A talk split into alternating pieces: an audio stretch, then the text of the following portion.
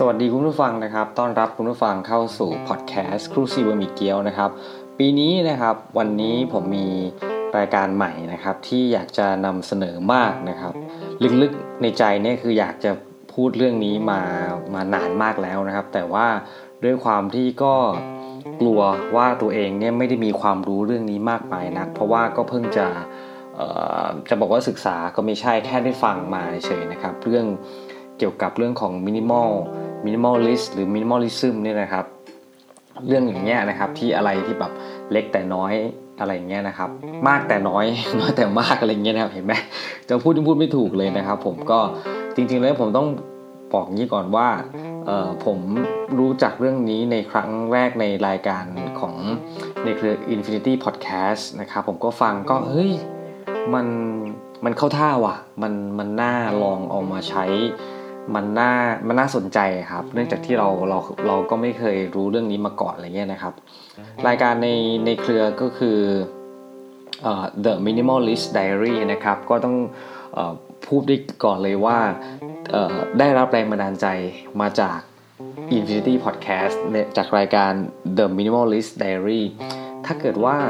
ผมอาจจะพูดไม่ได้เคลียร์หรือพูดไม่ไม่กระจ่างแจ้ง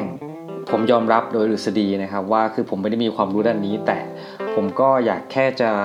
เอาละเว้ยมาแชร์สิ่งที่ผมคิดว่ามันน่าจะเข้ากับเรื่องของการเป็นมินิมอลในในประสบการณ์ของผมนะครับ แล้วก็บางทีอาจจะลองสอบถามเพื่อนรอบข้างว่าเขารู้เรื่องมินิมอลหรือเขาใช้ชีวิตมินิมอลยังไงบ้างนะครับ เพราะว่าปฏิเสธไม่ได้ว่ายุคสมัยนี้ ใช่ไหมครับ เรื่องของการเป็น minimal minimalist หรือ minimalism นี่นะครับมันมันค่อนข้างมาแล้วล่ะ มันเป็นเทรนที่ต้องค่อนข้างมา เพราะอะไรเพราะหลายๆสิ่งหลายอย่าง ทุกคนก็เริ่มที่อยากจะใช้ชีวิตที่เรียบง่ายมากยิ่งขึ้นนะครับ นั่นแหละ ก่อนอื่นนะครับ ผมจะขออนุญาตยังไงดีเอ่อเท่าที่ผมทราบมานะครับ จากรายการของ The Minimalist Diary เนี่ยที่ที่ผมทราบมาก็คือ มันจะมีอยู่สองฝั่งนะครับ ฝั่งทางตะวันออกกับฝั่งทางตะวันตกนะครับ ที่ที่ที่ทางรายการนี้ชอบพูดถึงบ่อยๆผมก็เลยไปลองหาดูนะครับ เริ่มต้นที่ฝั่งทางตะวันตกแล้วกันนะครับ ก็จะมีเจ้าของรายการ The Minimalist นี่แหละนะครับ ที่เหมือนคอยตอบคำถามคอย ช่วยชี้นำแนวทางนะครับ เป็นในรายการที่ชื่อว่า The, The Minimalist Podcast นะครับ ก็มีผู้จัดอยู่ 2 คนนะครับ คือ Joshua Fields Millburn นะครับ แล้วก็ Ryan Nicodemus นะครับ ไม่แน่ใจว่าอ่านถูกหรือเปล่านะครับ ก็จะเป็นรายการที่เกี่ยวกับ minimalist แล้วก็มาอคอยตอบคำถาม คือเหมือนมีคุณผู้ฟังทางบ้านอย่างเงี้ยคือเขาคงจะทำ ทำเรื่องอะไรเหล่านี้มานานแล้วนะครับเพื่อที่ที่ช่วยเหลืออให้คนในในเว็บไซต์ที่เขาบอกเขาบอกว่าได้ช่วยเหลือคนมากกว่า 20 ล้านคนให้ใช้ชีวิตได้อย่างมีความหมายนี่มันเท่มากเลยนะครับ แล้วก็อีกฝั่งหนึ่งเป็นฝั่งตะวันออกของพวกเรานะครับตอนออกใช่ไหมใช่ตะวันออกนั่นแหละ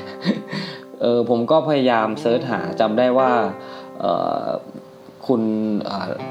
น้องหมีหรือพี่หมีหรืออะคุณคุณพี่หมีเนี่ยแหละน้องหมีเนี่ยนะครับ เรียกง่ายๆแล้วกันในแห่ง Infinity Podcast เนี่ยชอบพูดถึงนะครับ ก็คือน่าจะเป็นฟูมิโอซาสกินะครับ ผมก็ไม่แน่ใจว่าออกเสียงถูกหรือไม่ถูกไงนะครับ ผมก็เลย search search หาดูไปเจอใน Goodreads นะครับ เว็บไซต์ Goodreads แล้วก็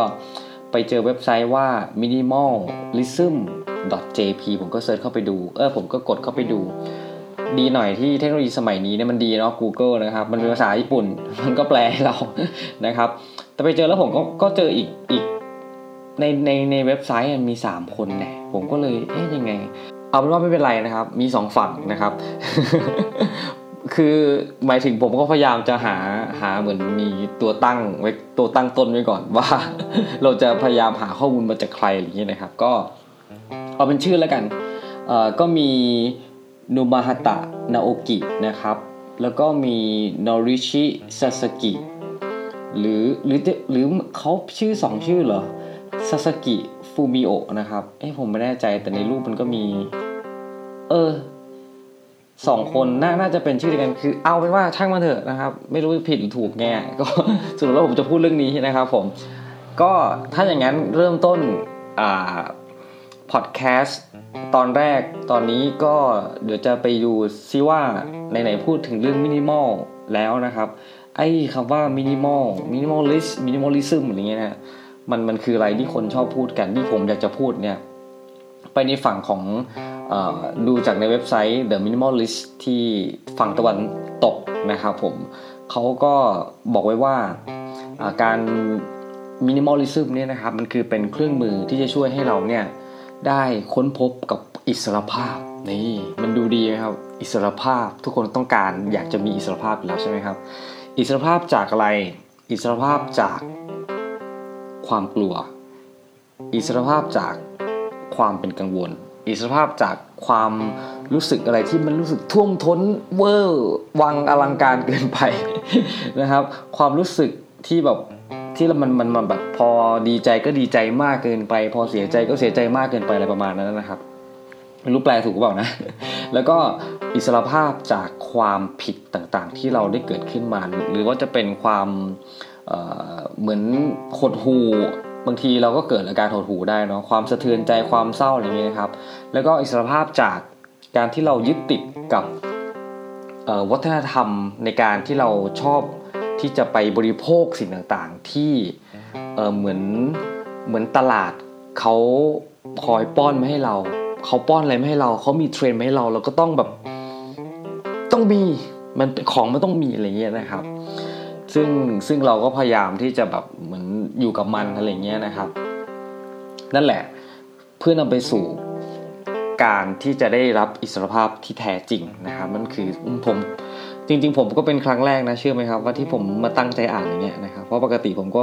แค่แค่ฟังแบบรายการ แล้วก็มาปรับใช้บ้าง ใช้ได้บ้าง ใช้ไม่ได้บ้างอะไรเงี้ยนะครับผมก็จริงๆเขาพูดไปเยอะอยู่แต่บางทีตอนนี้ผมไม่อยากจะให้พูดเยอะไปเดี๋ยวผมจะชอบหลงประเด็นผมชอบแบบพอ ลงเรือไปแล้วเนี่ยก็แบบลงทิศตรงทางน a วิเกเตอร์ไม่ทำงานนะครับ เดี๋ยวคราวหน้าค่อยมาพูดอะไรมากยิ่งขึ้นกว่านี้แล้วกันนะครับ ถ้าถ้านึกออกว่าจะพูดอะไรนะครับ ไปกันที่ฝั่งตะวันออกนะครับ ก็เป็นเว็บไซต์ที่ชื่อว่า minimalism.jp นะครับ ก็คือน่าจะเป็นของเจแปนใช่ไหมญี่ปุ่นนะครับก็ ยังไงก็ลองคุณผู้ฟังก็ลองเข้าไปดูได้ครับ หาไม่ยากหรอกผมก็ เซิร์ชหามก็นี่แหละฮะ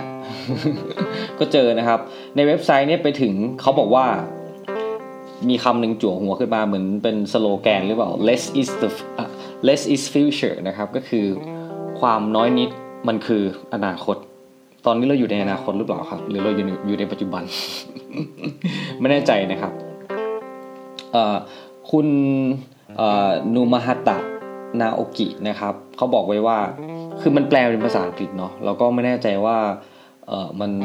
ก็คงแปลถูกแหละนะครับ อาจจะถูกผิดหรือยังไงก็ใกล้เคียงนะครับบอกว่ามันเป็นสิ่งที่เออฟันสนุกสนุกสนานนะถ้าเรามีชีวิตอยู่ โดยที่ไม่ต้องมีสิ่งของอะไร จริงเปล่าครับ แล้วก็พื้นที่ว่างๆพื้นที่ว่างเปล่าเนี่ย มันก็ทำให้เราเนี่ยรู้สึก refresh รู้สึกแบบสดชื่น รู้สึกเหมือนได้อะไรอะกระปรี้กระเปร่ารู้สึกเหมือนได้ชาร์จแบตตัวเองขึ้นมา อืมมันก็น่าสนใจดีนะครับ แล้วก็เขาบอกว่าวิธีที่ความง่ายดายและก็ความที่เป็น minimalist อะไรของมันเนี่ยนะครับ เป็นเป็นหนทางหนึ่งของชีวิตนะครับในในอนาคตของคนคนในยุคใหม่ในอนาคตเนี่ยนะครับ ที่จะสามารถมีความสุขได้กับความสิวิไลของสิ่งต่างๆ รอบตัวแปลแล้วก็งงดีนะครับน่าจะหมายถึงการที่เราไม่ต้องมีอะไรมากมาย เราก็สามารถอยู่ในสังคมที่มันก้าวไปเรื่อยๆ ได้นะครับ ถึงแม้ว่าสังคมมันจะก้าวโลกมันจะก้าวหมุนไปเท่าไหร่ แต่ถ้าเรายังคงมีความเป็นมินิมอลเราก็ยังคงมีความสุข นี่ด้วยความง่ายนี้ได้นะครับ นอกจากนี้นะครับก็ นี่ผมยังไม่แน่ใจว่าเขาเป็นคนเดียวกัน หรือเขามีสองชื่อ แต่ในในเว็บไซต์เนี่ยเขามีรูปอยู่สองคน ใช่ไหมครับ หรือยังไงเออช่างมันเถอะถ้าใครทราบนี่บอกผมหน่อยนะฮะ โดยโนริชิซาสกิ แล้วก็ซาสกิฟูมิโอะนี่นะครับสงสัยนะครับ เพราะว่าตอนแรกเนี่ยมันก็เริ่มมาจากความเป็น minimalism นี่นะครับ ซึ่งจะทำให้เราลดมินิมัลสิ่งต่างๆ ที่อยู่รอบตัวเราลงสิ่งของนะครับ ที่มีจำนวนสิ่งของที่เรามีอยู่ให้มันน้อยลงนะครับ ตอนนี้ทุกอย่างก็เหมือนจะแบบค่อนข้างที่จะเหมือนซับซ้อนขึ้นนะครับ เพราะว่าความเป็น minimalism นี่นะครับ มันเริ่มแผ่ขยาย มันเริ่มไปในวงกว้าง มันเริ่มไปที่รู้จักขึ้น ฉะนั้นมันก็เลยไม่ได้ใช่เฉพาะสิ่งของเท่านั้น ในการที่จะคิดถึงเรื่องของ minimalism เนี่ยนะว่ามันมันหมายความว่ายังไงนี่นะครับ ก็จะต้องคิดถึงว่าให้คิดถึงว่ามันคือการมีความสุขอีกครั้งหนึ่ง happiness again นะครับ ซึ่งมันอาจจะฟังดูแล้วเนี่ยเขาใช้คำว่ามันอาจจะเป็นเรื่องที่แบบว่าพูดเหมือนเวอร์เหนือจริงอะไรเงี้ยแต่ว่าเขาบอกว่าเขาก็นั่นแหละเป็นสิ่งที่เขาคิดอย่างนั้นนะครับ นั่นก็คือเรื่องคร่าวๆที่ผมเอามาบอกให้ฟังเกลือให้ฟังก่อนนะมีทฤษฎีจับอะไรเงี้ยนะครับ จะทำอะไรต้องมีทฤษฎีนะอะไรเงี้ยนะครับ ซึ่งทั้งสองคนเขาก็เป็นเออทั้งจริงๆนะทั้งคู่ทั้งฝ่ายตะวันตอนตะวันออก แล้วก็ตะวันตกเนี่ยเขาก็จะมีเหมือนเป็นแฟนคลับที่ติดตามอยู่นะครับ แล้วก็ช่องทางไม่ว่าจะเป็นเว็บไซต์หนังสือพอดแคสต์หรือเรื่องราวของสารคดีนะครับ ผมว่าน่าจะถ้าผมจำไม่ผิดนี่ผมเหมือนเคยเจออยู่ใน Netflix นะ แต่ผมไม่ได้ไม่ได้ไม่ได้เข้าไปดูนะครับ ผมยังไม่ค่อย ยังไม่ค่อยอะไรกับการดูสารคดีเท่าไหร่ ผมคง งจะต้องลองเปิดใจอยู่บ้างสักครั้ง แต่ว่าตอนนี้ตอนนี้อย่างอย่างอย่างอย่างนะครับผมอะนั่นแหละครับก็คือเรื่องที่ผมมาเล่าว่าเป็นมินิมอลว่ายังไงนะครับ ฉะนั้นผมก็เอ่อจะพยายามนะครับไม่รู้สิผมมีความรู้สึกว่าผมอยากพูดเรื่องนี้จังเลยอะมันเป็นอะไรที่แบบมันมันมันเหมือนท้าทายตัวเองนะว่าเราจะที่เราบอกว่าเราอยากจะมินิมอลเนี่ยเรามินิมอลได้จริงขนาดไหนเรา เราสามารถ เข้าไปสู่ในโลกแห่งความเป็น minimalism ได้ขนาดไหนนะครับอ่ามันอาจจะไม่ได้ perfect มากมาย แต่ว่าผมเคยฟังครั้งหนึ่งในรายการของ The Minimalist เนี่ยนะครับ ที่โจชัวกับไรอันพูดเหมือนสนิทนะเขาบอกว่าถ้าอยากจะทำอะไรให้ลงมือเลย ตอนนั้นผมกำลังวิ่งอยู่ แล้วก็ผมก็ฟังพอดแคสต์ไปด้วย ผมก็เออว่ะบางทีความเป็น minimalist เนี่ยมันก็มีหลายสิ่งหลายอย่างเขาพูดหลายเรื่องมากเลยครับ พูดถึงเรื่องเทคโนโลยียังพูดได้เลยอะนะผมก็เลยแบบตั้งแต่ตอนนั้นเป็นต้นมามันก็ร่วมหลายเดือนแล้วผมก็คิดว่าผมอยากจะทำผมอยากทำแต่ผมก็ไม่มีโอกาสไม่กล้าไม่อะไรสักทีจนวันนี้มันปิ้งขึ้นมา มีอะไรสักอย่าง มี angel กับ devil อะไรเงี้ยที่แบบคอยค้านกันอยู่ตัว angel ชนะครับคนนี้ก็บอกว่า เฮ้ยทำเลยเว้ยจะมันเป็นช่องของเรานะ เราอยากทำอะไรเราก็ทำไปเถอะนะครับ ในขณะที่เรายังมีชีวิตอยู่นะครับ ถ้าอยากทำอะไรแล้วมันแบบมันไม่ได้เสียหายมันไม่ได้อะไรกับใคร มันเป็นนี่เขาเรียกว่าความเป็น minimalist ไหมนั่นน่ะสิครับ นอกจากนี้นะครับผมยังอยากจะเพิ่มอีกคำหนึ่งเข้ามา นั่นก็คือคำว่า going green นะครับ going green นี่ก็เป็นความหมายในเชิงที่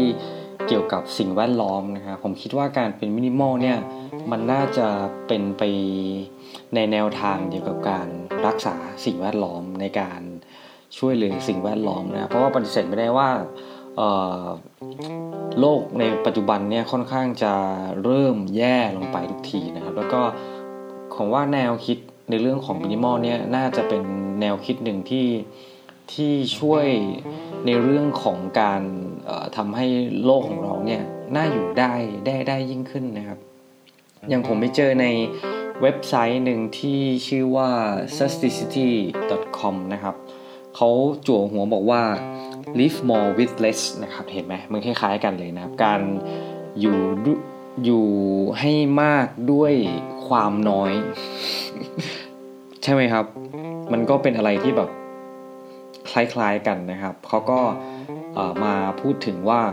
การที่จะเป็น minimalist แบบ green green แบบที่รักโลกแบบรักษาสิ่งแวดล้อมอะไรเงี้ยนะก็คือการอยู่อย่างใช้ชีวิตที่แบบง่ายดายนะครับลดการสูญเสียให้น้อยลง แล้วก็พยายามที่จะใช้ชีวิตอย่างยั่งยืนนะครับนั่นแหละมันก็เป็นเรื่องราวที่เกี่ยวกับสิ่งแวดล้อมและเอาเป็นว่า ก็คือเป็น minimalist ที่รักษาสิ่งแวดล้อมนะครับ ซึ่งผมก็พยายามจะเป็นอยู่ แล้วผมก็พยายามแล้วผมก็คิดตลอดมาว่าเอ๊ะมันเกี่ยวข้องไหมมันแบบมันไปในแนวทางเดียวกันมันสอดคล้องกันไหมจนผมวันนี้ผมก็ลองมาเซิร์ชหาว่ามินิมอลลิสต์แล้วก็การกรีน going green เนี่ยมันมันมันมันมีคนพูดเรื่องนี้ไหม ปรากฏว่ามีคนพูดเรื่องนี้เยอะมากเลยนะครับ ผมก็เลยคิดว่าเออมันคงจะไปด้วยกันได้อะนะ อย่างไรผมก็คิดอย่างนั้นนะครับ นั่นแหละก็เลยเดี๋ยวจะเอาทั้งสองเรื่องนี้มาผูกกันปะโปะนู่นนี่นั่นรวมกันนะครับ แล้วก็น้อยที่สุดก็คือประสบการณ์ส่วนตัวเอ๊ะงงทั้งมากทั้งน้อยนะครับ นั่นแหละก็เป็นสิ่งที่ผมจะมาพยายามพูดนะครับ ในรายการที่ผมจะใช้ชื่อว่า minimal going green นะครับ มันฟังง่ายดีมันดูสอดคล้องกันดีนะครับ โอเคครับ คุณผู้ฟังครับ จนกว่าจะพบกันใหม่ครับ วันนี้ลาไปแล้ว สวัสดีครับ